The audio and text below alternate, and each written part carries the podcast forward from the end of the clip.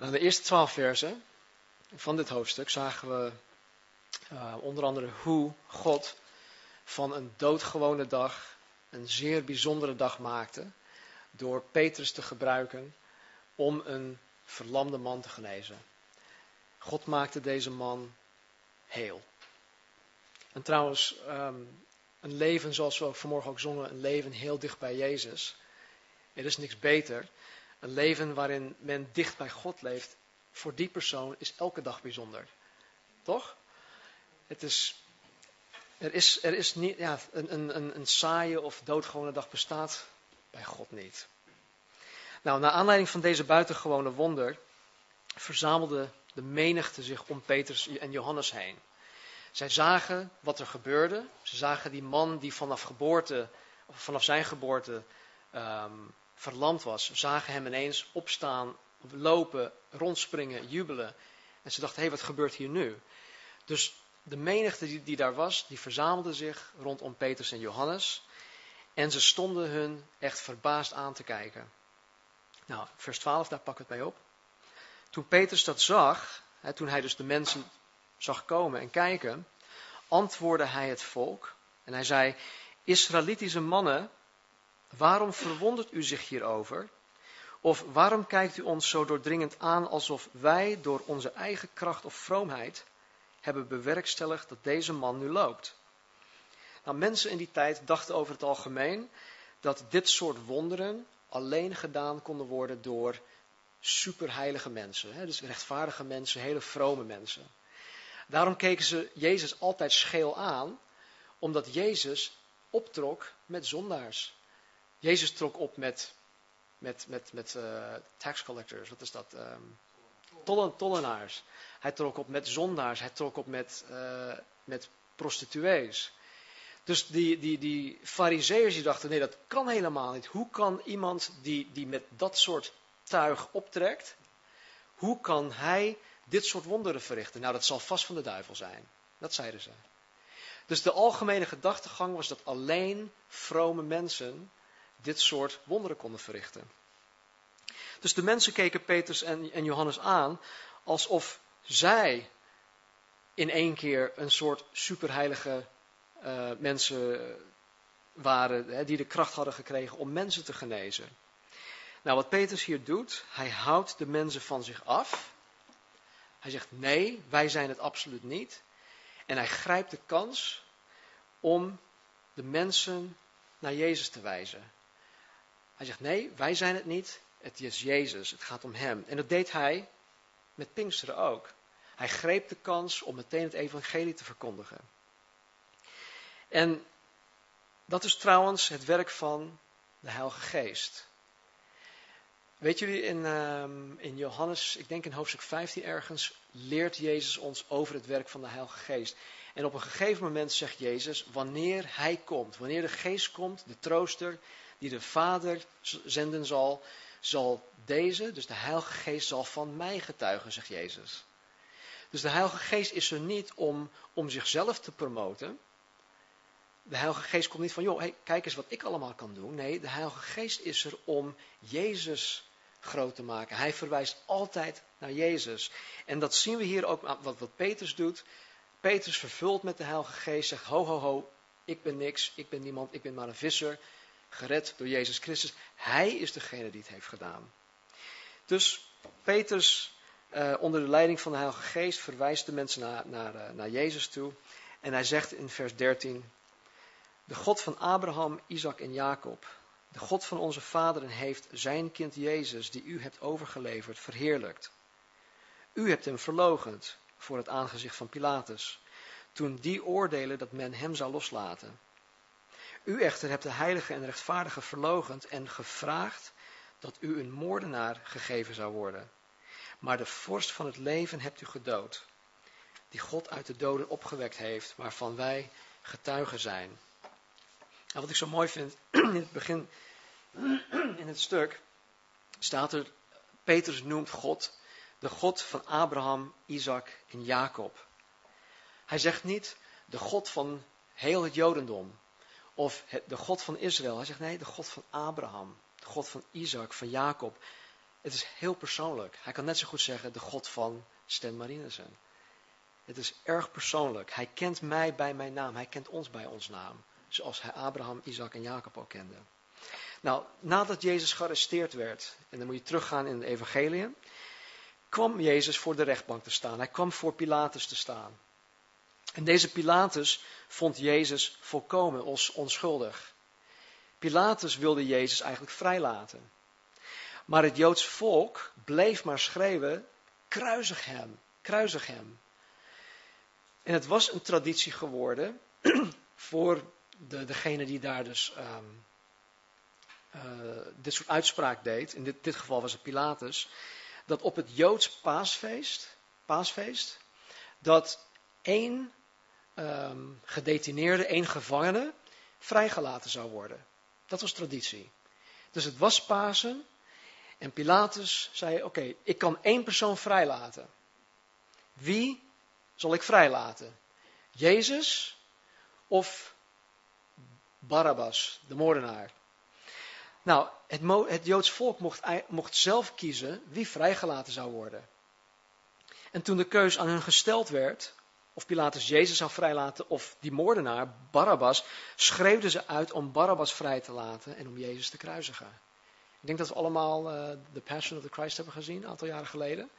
Nou, jullie, jullie, hebben, jullie weten waar ik het over heb. Toen Jezus voor Pilatus stond en de hele menigte, die stond daar echt te juichen van kruisig hem, kruisig hem. Nou, dat waren, de, dat waren die mensen. Ze hebben, het, ze hebben ervoor gekozen om een moordenaar vrij te laten. Een moordenaar die verschillende mensen het leven heeft ontnomen. Barabbas heeft mensen het leven ontnomen. Maar de vorst van het leven, Jezus, degene die leven aan mens geeft, dus niet die mensen het leven ontneemt, maar Jezus die aan de mens leven geeft, die hebben zij vermoord. En deze mensen tegen wie Petrus nu spreekt, de menigte, die dus naar zijn naam toe kwam, deze mensen maakten ook deel uit van de menigte die erop stond om Jezus te kruisigen. Het was allemaal, een, ja, Jeruzalem was een drukke stad, maar het waren, je, kwam, je kwam altijd dezelfde mensen overal tegen.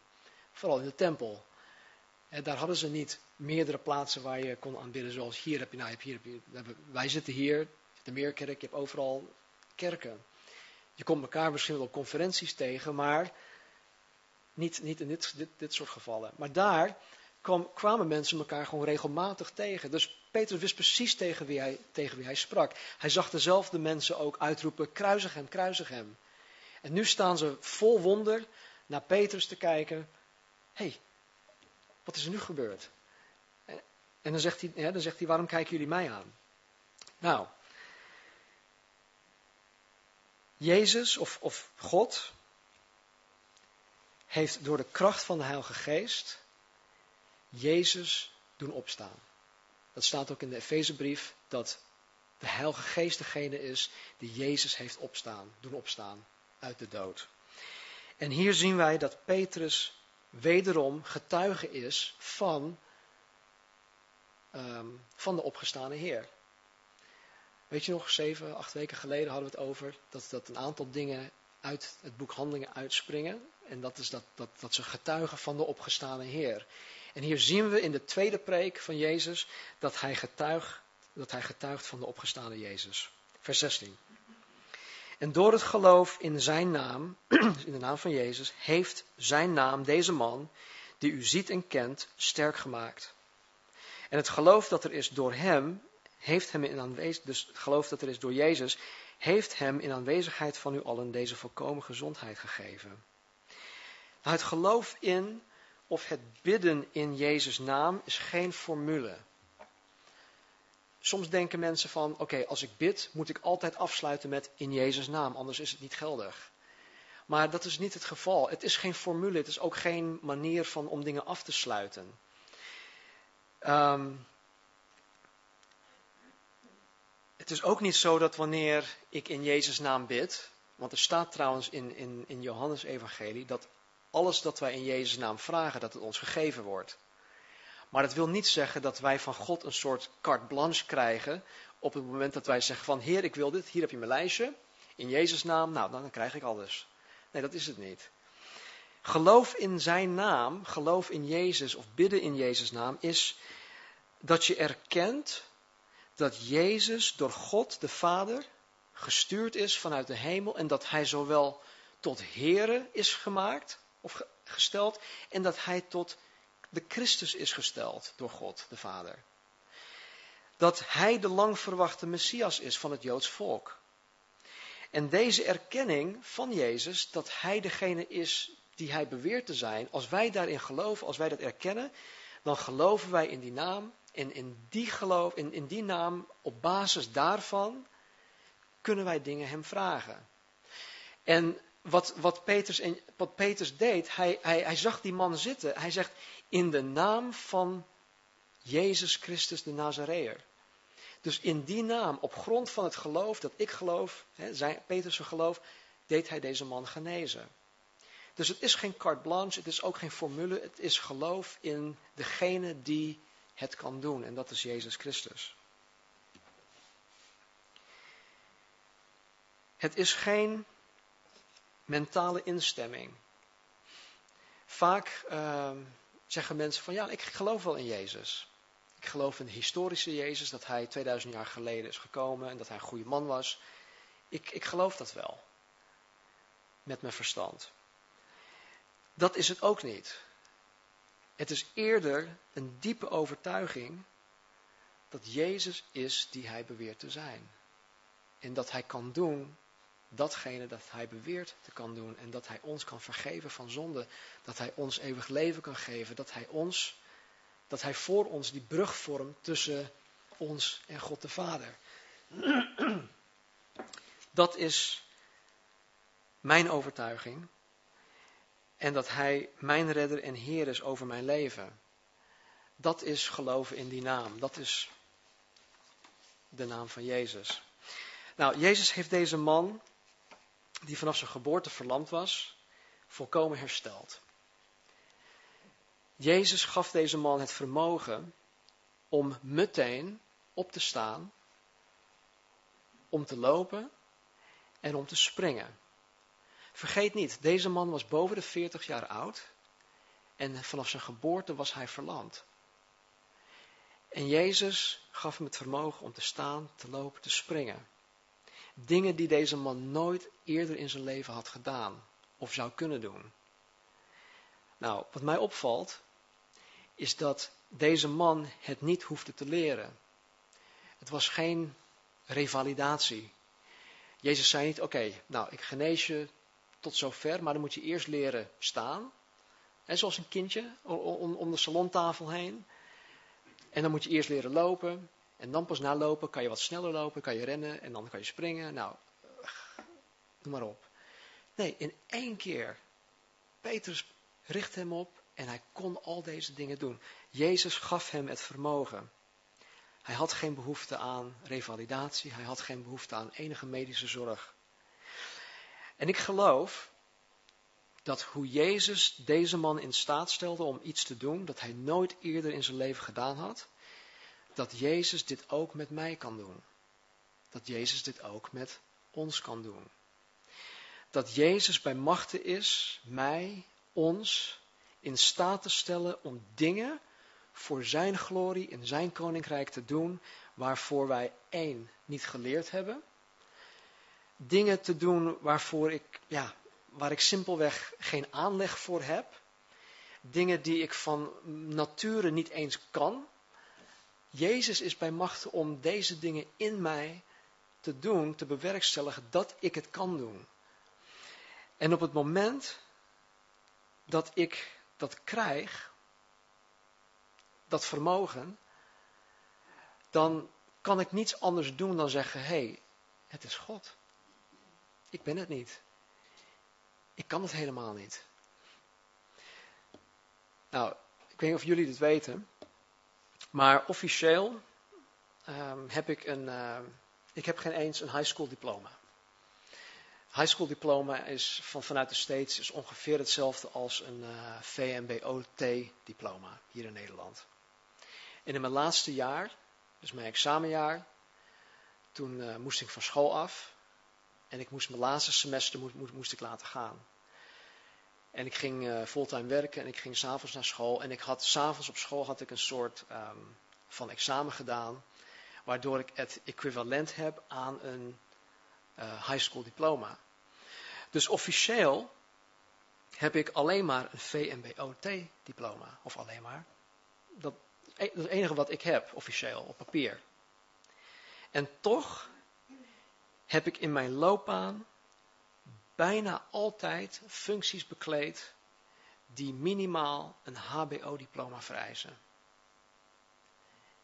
Ik heb in de afgelopen 15 jaar bij Xerox, bij NRG, bij alle bedrijven waarvoor ik gewerkt heb, heb bijna altijd op HBO-niveau gewerkt.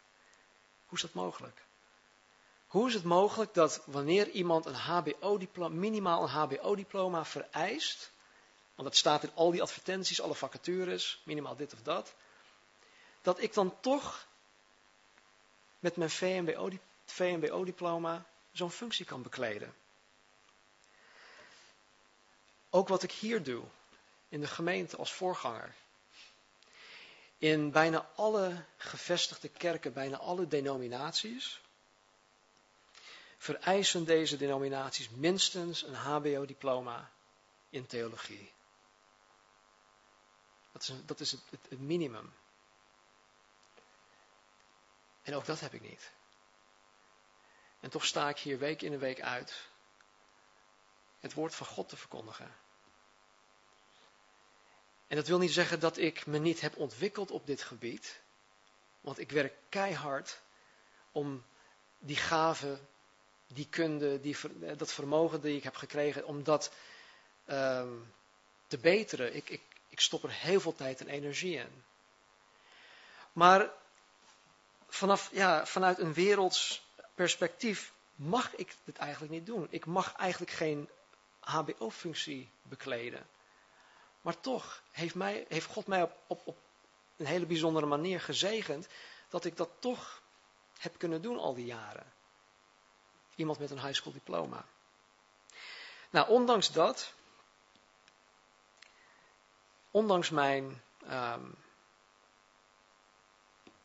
ja, zou je dat zeggen? Ondanks mijn laag niveau,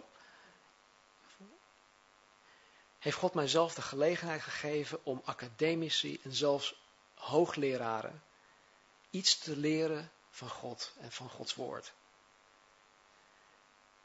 En ja, hoe is dat nou mogelijk? Hoe is het mogelijk dat iemand met een VMBO-diploma, een hoogleraar van de universiteit in Nederland, van Stanford Universiteit, van Princeton, Iemand die daar les heeft gegeven als professor. Dat God een simpel iemand zoals, zoals ik gebruikt om zijn, zijn woord te verkondigen. Dat is God. Dat kan God. En hoe hij deze man 2000 jaar geleden heeft genezen, hoe hij hem heel heeft gemaakt, wil hij ons ook heel maken. Wat wij ook tekort komen, waar wij in, ook in tekort schieten welke handicaps wij misschien ook hebben. Het zij hier tussen onze oren of, of in, in kennis, in kunde of, of opleiding. Het maakt niet uit. God is in staat om ons te gebruiken, om ons datgene te geven dat, dat, dat Hij nodig heeft om zijn werk in en door ons heen te verrichten. Dat is God.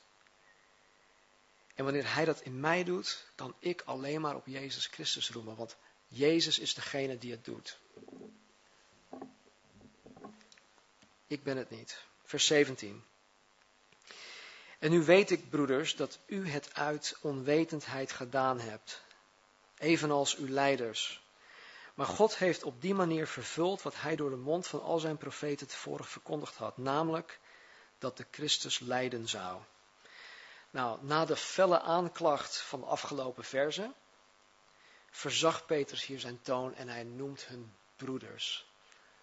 Het is wat om, om mensen recht in de ogen te kijken en zeggen van, joh, jullie, jullie hebben hem vermoord. Jullie zijn schuldig. En dat die mensen hem niet bespringen en hem niet de stad uit sleuren en hem stenigen. Nee, want hij sprak in de autoriteit van de Heilige Geest. God gaf hem die woorden. Maar goed, hij sprak een heel veel aan. Nu wordt hij wat milder, wat zachter. Hij, hij, noemt hun broeders. En hij zegt, ik weet dat jullie het uit onwetendheid hebben gedaan. Nou, de Joodse wet, en dit, dit, moeten we weten. De Joodse wet maakt onderscheid tussen zonden die de mensen met opzet hebben gedaan en die de mensen onopzettelijk hebben gedaan.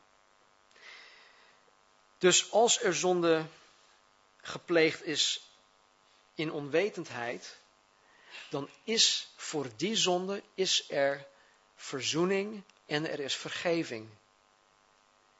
Voor zonde die met opzet is gedaan, waar God zegt, joh, dit zijn de richtlijnen, hou je eraan, je weet het, maar je houdt je er niet aan. Nou, voor die zonden die met opzet zijn gedaan, is alleen de doodstraf mogelijk. Volgens de wet. Oud Testament. En hij spreekt hier Joden aan. Die, die weten waar dit over gaat. Dus hij spreekt hen aan en zegt: Ik weet dat jullie het uit onwetendheid hebben gedaan. Met andere woorden, hij, hij vertelt hun hier dat omdat ze het in of uit onwetendheid hebben gedaan, dat er vergeving mogelijk is. Het maakt niet uit. Hij verontschuldigt hun daar niet mee, want ze zijn schuldig. Ze zijn schuldig. Maar hij laat hun heel duidelijk weten, jongens, broeders, er is vergeving mogelijk. Er is verzoening mogelijk. En dat is het evangelie. Dat is ook onze boodschap aan de mensen. Dat het niet uitmaakt wat mensen gedaan hebben, want er is een God die mensen wil en kan vergeven. En hoe we hier ook vandaag zitten, het maakt niet uit. God kan en wil ons vergeven. In vers 18 onderbouwt Petrus zijn toespraak met het woord van God. Zoals hij dat in hoofdstuk 2 ook deed. Hij haalt hier een gedeelte aan dat uh, uit Jesaja komt, dat zo'n 700 jaar daarvoor voorspeld werd. Dus 700 jaar voordat dit allemaal afspeelde, werd het al voorspeld door de profeet Jesaja. Ik had het al eerder verteld, maar ik vertel het nog een keer. Er zijn ongeveer 26 verschillende godsdienstboeken in de omloop in de wereld. Waaronder bijvoorbeeld de Koran, de Bijbel en andere religieuze boeken. Maar van al deze boeken is de Bijbel het enige profetisch boek. Het is het enige boek waarin voorspellingen staan die met 100% nauwkeurigheid uitkomen. 100%. Over de komst van Jezus, de eerste komst, 2000 jaar geleden, maar ook over de wederkomst van Jezus Christus, over de persoon Jezus, waar hij geboren was, al die dingen. Er zijn zo'n 100 voorspellingen gedaan over Jezus, die al uitgekomen zijn. Er is geen enkel ander boek die ooit geschreven is, die dit kan beweren. Die profetisch spreekt. En de, dit onderscheidt de Bijbel van alle andere religieuze boeken. Dat is onze Bijbel. Dus als mensen komen met onzin over, ja, de Bijbel is niet betrouwbaar, het is, het is allemaal onzin, er zitten tegen, het is allemaal vol tegenstrijdigheden en bla bla bla. Mensen, wat wij hebben is een heel bijzonder boek. Het enige profetisch boek waarin voorspellingen staan die 100% nauwkeurig uitkomen. Het enige dat wij moeten doen, is ons daarin verdiepen, door middel van dit soort studies, maar ook op, eigen, op, eigen, op je eigen tijd. En gaan onderzoeken en God vragen, hier, waar staan die dingen? Waar staan deze dingen waar Stan het over heeft? Honderd voorspellingen die uitgekomen zijn. Waar staan ze dan? Ik wil het weten. Want wanneer ik in gesprek raak met academici, met hoogleraren, of met Pietje Puk, het maakt niet uit. Ik wil het weten, ik wil het kunnen onderbouwen met uw woord. Zoals Petrus dat hier ook had gedaan. Vers 19. Kom dus tot inkeer en bekeer u, opdat uw zonden uitgewist worden en er tijden van verkwikking zullen komen van het aangezicht van de Heere. En Hij, Jezus Christus, zenden zal die tevoren aan u verkondigd is. Nou, hier krijgen we nogmaals, of wederom, de oproep om tot inkeer te komen en om tot bekering te komen. Nou, inkeer, bekering hebben we in een vorige studie al grondig behandeld. Dus mocht je het gemist hebben, studies staan op internet. Maar hier krijgen we het nogmaals te horen. En dit was de boodschap, kom tot bekering, bekeer je. Dat was de boodschap van Johannes de Doper. Het eerste wat Johannes zeide was bekeer je. Het eerste wat uit de mond van Jezus kwam was bekeer je. En nu zegt Petrus ook, kom tot inkeer en bekeer je. Het was de boodschap van de eerste gemeente in handelingen. En dit is de boodschap die de wereld keihard nodig heeft. De wereld moet weten dat zij zich van zonde moeten bekeren. Want er is een hel. Er is een hemel. Er is leven in het hiernamaals. En mensen moeten dat weten. Als mensen dat niet weten, dan gaan ze, gaan ze verloren. Dus de wereld heeft het keihard nodig. Nou, natuurlijk moet je niet op een zeepkistje gaan staan op het pleintje, Bijbel in hand en zeggen van jongens, bekeer je. En dat, dat niet. Doe dat alsjeblieft niet. Het heeft uitleg nodig. Wanneer we het woord brengen en delen met mensen, leg het uit. Maak het simpel. En breng het op een manier dat zelfs een kind van zes of zeven jaar het kan begrijpen. Gods woord is eenvoudig en het moet ook eenvoudig gebracht kunnen worden. Maar ze hebben de waarheid nodig. De wereld moet de waarheid weten. We hoeven daar geen doekjes omheen te draaien, zeg ik dat goed? Ja? Te winden. Want de eerste gemeente deed dat ook niet. En God gebruikte die radicale boodschap om duizenden mensen tot bekering te brengen.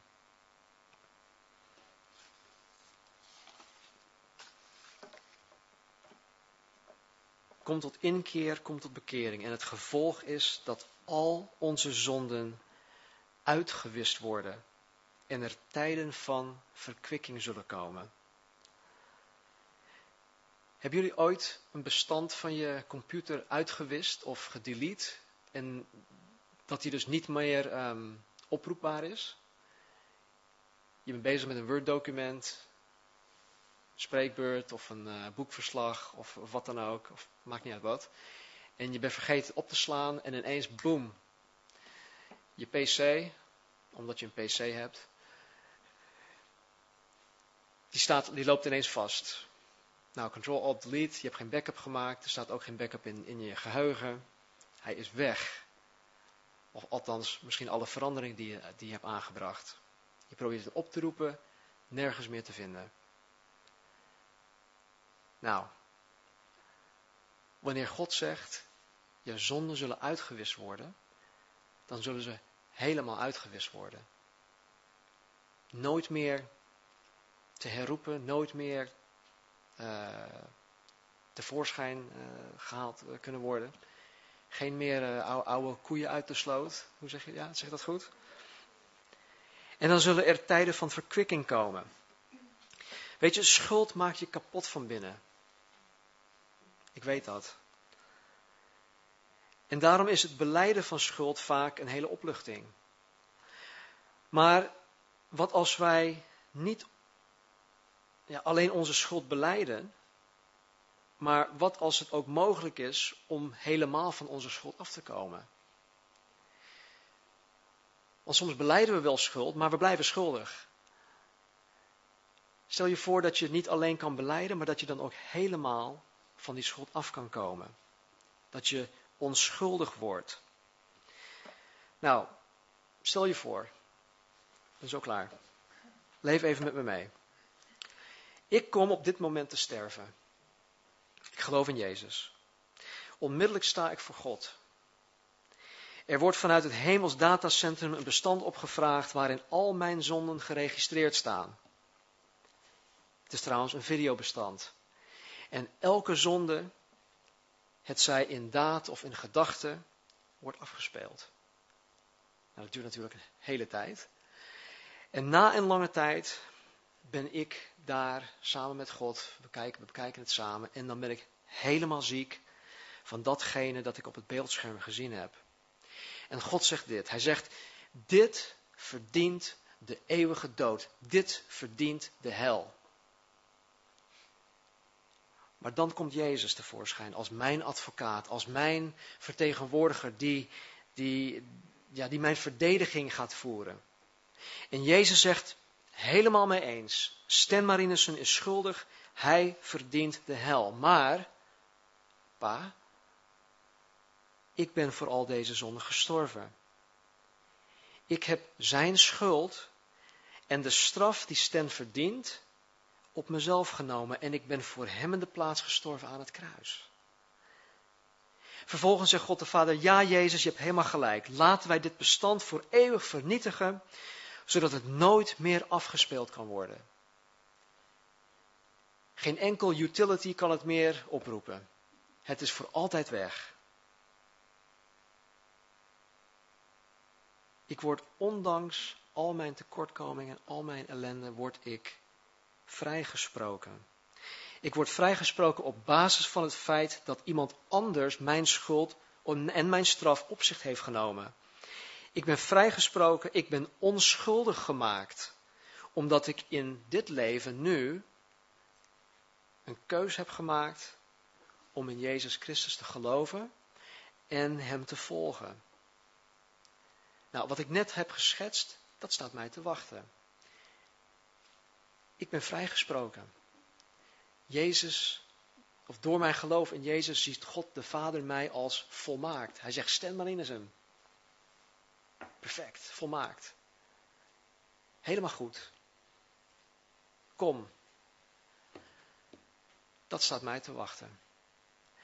Nou, met die gedachte, wetende dat ik eigenlijk op alle fronten tekort schiet, wetende dat ik schuldig ben, wetende dat ik door mijn geloof in Jezus Christus al mijn zonden uitgewist zijn, nu al. Zelfs de zonden die ik straks zal begaan, die zijn uitgewist. Met die wetenschap komt er een verkwikking in mijn ziel. Er komt een soort opluchting, een verademing van, oh Heer, geweldig, dank u wel dat ik niet met die last, met die schuld, waardoor ik zo ondergebukt kan gaan, Heer, dat dat van me afgenomen is. Heer, dat u dat voor mij hebt gedragen. Ik ben vrij. Ik ben onschuldig gemaakt. En God wil dat een, dat een ieder mens deze verkwikking, deze verademing zal ervaren. Misschien ben je vandaag toe aan verkwikking van je ziel. Misschien ben je vandaag toe aan een opluchting of een verademing. Misschien wil je je vandaag of vanaf vandaag niet meer schuldig voelen. Misschien ben je wel, ben je wel kapot van binnen. Wil je vandaag de zekerheid hebben dat wanneer je voor God staat, dat Jezus naast je staat en voor jou pleit? Dan moet je vandaag tot inkeer komen. Dan moet je vandaag bekeren van je zondig leven. Tot een leven waarin Jezus Christus alle touwtjes in handen heeft. Dat je Hem navolgt. Dat je Hem beter leert kennen. Is het een hele grote stap? Ja. Het is een grote stap. Voor het merendeel is het, een, is het een onmogelijke stap. Maar God maakt het ons mogelijk. Is het de moeite waard? Absoluut. Geen twijfel. Er is geen beter leven. Sterker nog, er is geen leven buiten Jezus. Nou, dit laatste stuk, vers 21 tot 26. Uh, zullen we nog even lezen. Hem, Jezus moet de hemel ontvangen. En dat, is, dat was inmiddels al gebeurd, want de hemelvaart gebeurde, is al gebeurd. Hem moet de hemel ontvangen tot de tijden waarin alle dingen worden hersteld. Waarover God gesproken heeft door de mond van al zijn heilige profeten van alle tijden. Want Mozes heeft tegen de vaderen gezegd, de Heere uw God zal voor u een profeet doen opstaan uit uw broeders, zoals ik. Naar hem, naar Jezus, zult u luisteren in alles wat hij tot u spreken zal. Dus zoals Mozes zoveel duizenden jaren geleden profeteerde al over Jezus die uit hun midden zou opstaan. En vers, vers 23, het zal zo zijn dat al wie niet geluisterd zal hebben naar deze profeet, naar Jezus, uit het volk uitgeroeid zal worden. En ook al de profeten vanaf Samuel, zoveel als er daarna gesproken hebben, hebben deze dagen aangekondigd. De laatste dagen. Ook daar hebben we het over gehad. U bent kinderen van de profeten en van het verbond dat God met onze vaderen oprichtte toen hij tegen Abraham zei, en in uw nageslacht zullen alle geslachten van de aarde gezegend worden. Dat is een eh, belofte in Genesis 22. God, die zijn kind Jezus opgewekt heeft, heeft Jezus hem eerst naar u gezonden om u hierin te zegenen, dat hij ieder van u zou afbrengen van zijn slechte daden. Nou, dit laatste gedeelte spreekt Petrus tot, tot Israël, tot het Joods volk. En veel van wat hier staat is strikt, of heeft strikt te maken met Israël, met het Joods volk. En uh, nou, omwille van de tijd ga ik er vandaag niet op in. Uh, mochten er vragen zijn over dit laatste stuk, stuur een mailtje, bel, maakt niet uit. Um, stel de vraag. Nou, als laatste. Wat kenmerkt Petrus waardoor hij bruikbaar is voor God? Wat kenmerkt Petrus waardoor hij bruikbaar is voor God? Dat wil ik weten. Want ik wil zijn voorbeeld navolgen. In hoofdstuk 3 zie ik vier dingen, vier eigenschappen. In hoofdstuk 4 zijn er nog een paar waarvan één de allerbelangrijkste is. Maar goed, daar komen we na de Pasen op terug. Laten we eerst een kijkje nemen naar de vier in dit hoofdstuk. Daar ga ik heel snel doorheen. In vers 1 zien we dat Petrus zich hield aan de vaste tijden van gebed. Hij ging naar de tempel voor gebed. Hij volhardde in gebed. Later in handelingen zien wij dat hij ook buiten de vaste tijden volhardde in gebed. Nou, gebed is een voorrecht. Het is geen moetje. Het is een voorrecht dat wij mogen bidden. En in gebed breng je tijd door met de Heer. Je geeft Hem eer, je geeft Hem dankbaarheid, je uit jezelf in dankbaarheid. Je vertelt Hem hoe geweldig Hij is. Je vraagt Hem voor dingen die je relatie met Hem zal verbeteren, die je relatie met Hem zal doen groeien. Je bidt ook voor andere mensen waarmee je begaan bent. Mensen die Hij op je hart plaatst om voor te bidden. Je bidt vooral voor Zijn wil. Gebed beweegt de hand van God. Dus Petrus wordt gekenmerkt als een man van gebed. Nummer 1. In vers 6 en 7 zien we dat Petrus een man van geloof is. Hij had een actieve houding in zijn geloof, waardoor hij de gave van geloof van de Heilige Geest ontving om deze verlamde man te genezen. Hij zei, in de naam van Jezus, sta op. Dat vergt geloof. En op basis van alles dat hij, dat hij had ervaren met de Heer, op, alles, op basis van alles dat hij had geleerd vanuit Gods Woord, geloof ik dat Petrus dagelijks voornemens was om van moment tot moment te zien hoe God wilde werken.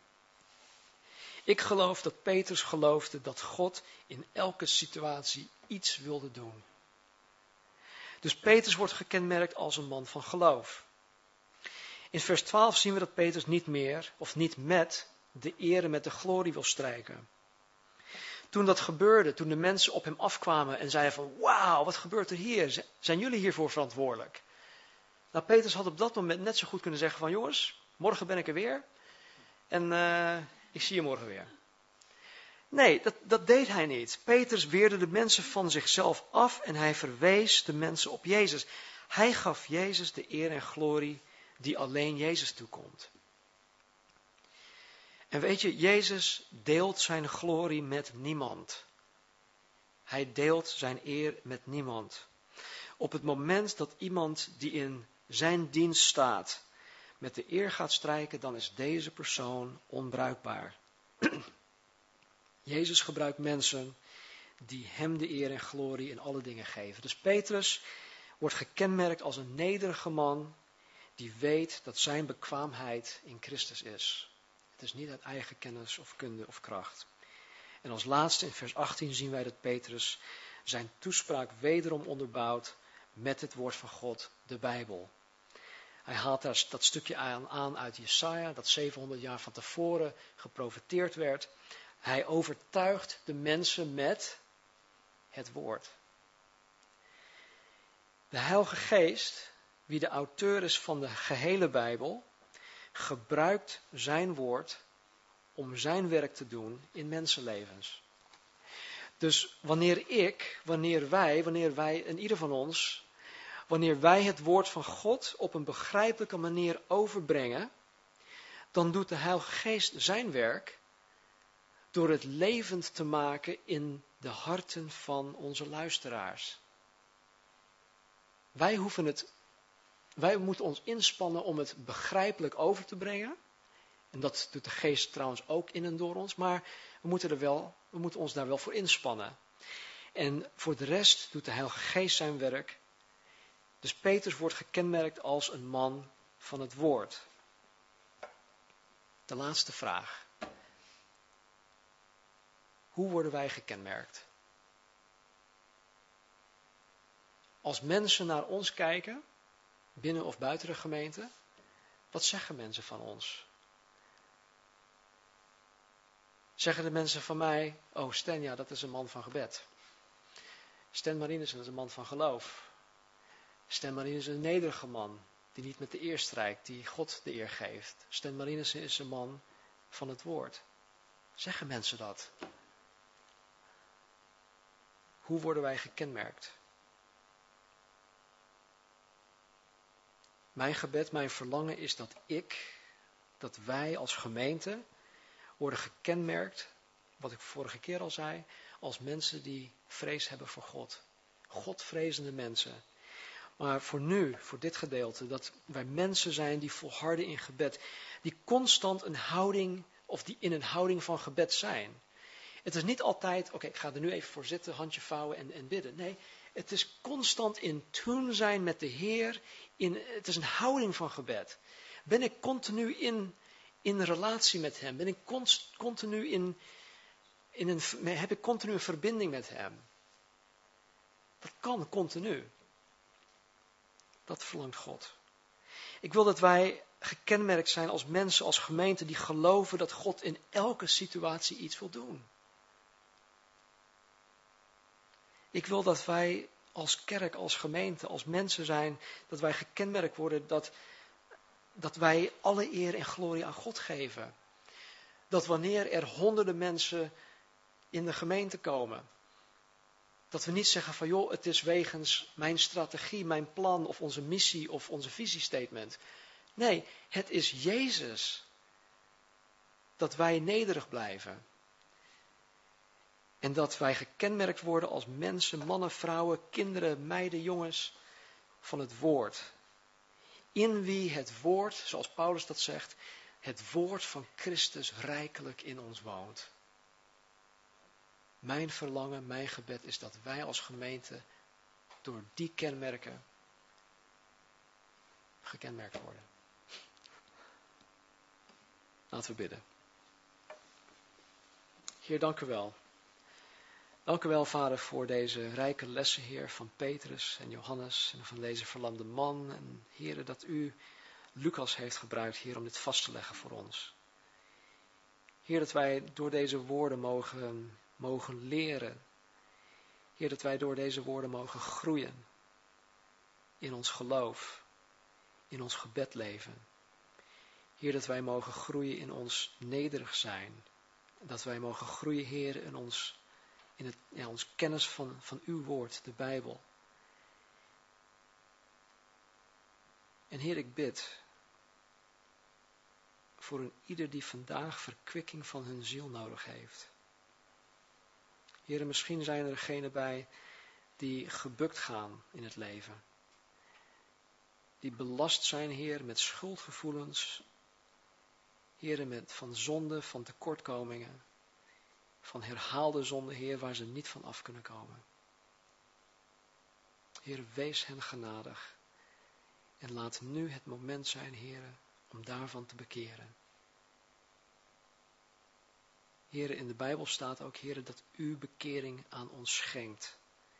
Heer, wees genadig en schenk deze bekering. Heer, misschien hebben we verkwikking, verademing, opluchting nodig, Heer, op andere gebieden.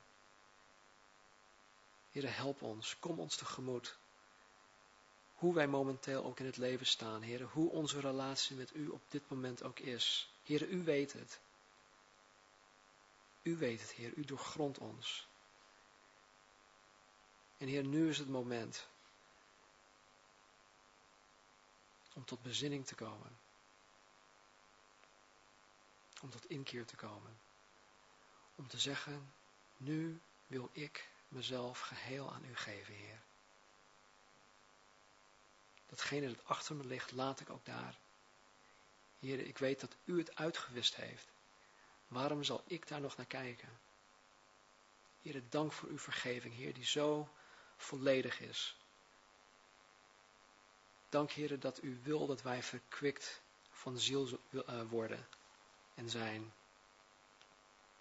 En dank dat u het mogelijk hebt gemaakt. Help ons, Heer, als individu om gekenmerkt te zijn door al deze dingen. Maar bovenal, Heer, dat mensen de opgestane Jezus Christus mogen zien in ons leven. Heren, dat wij getuigen mogen zijn van Jezus. Heren, dat er onomstotelijke bewijzen zullen zijn van de opgestane Heer in ons leven. En dat wanneer mensen, heren, ons zien, het zij in de gemeente of buiten de gemeente, heren, dat ze kunnen zien en dat ze zullen zeggen, heren, wauw, die persoon is Godvrezend. Daar wil ik best meer van willen weten. Help ons, heren. Zegen ieder vandaag, heren, met uw liefde, met uw trouw. Ga aan ieder van ons voor, heren, als we vandaag naar huis gaan. Of wat we vanmiddag ook gaan doen. Heren, we zien uit naar de komende week. De komende weken, wanneer we Goede Vrijdag en Pasen gaan vieren, heren. Hier ook een uitgelezen moment, een gelegenheid om onze ongelovige vrienden, kennissen, familieleden, Heer, uit te nodigen voor Pasen. En Heer, stort uw Heilige Geest uit over de Haarlemmermeer. Heer, op dat velen, Heer, tot, tot bekering zullen komen. Dat velen tot u zullen komen. Dank u wel. Heer, we, we willen dit gebouw vandaag verlaten, Heer, met, met de verwachting dat u iets wil gaan doen in elke situatie. Help ons daaraan te herinneren. Geef ons het geloof. In Jezus' naam. Amen.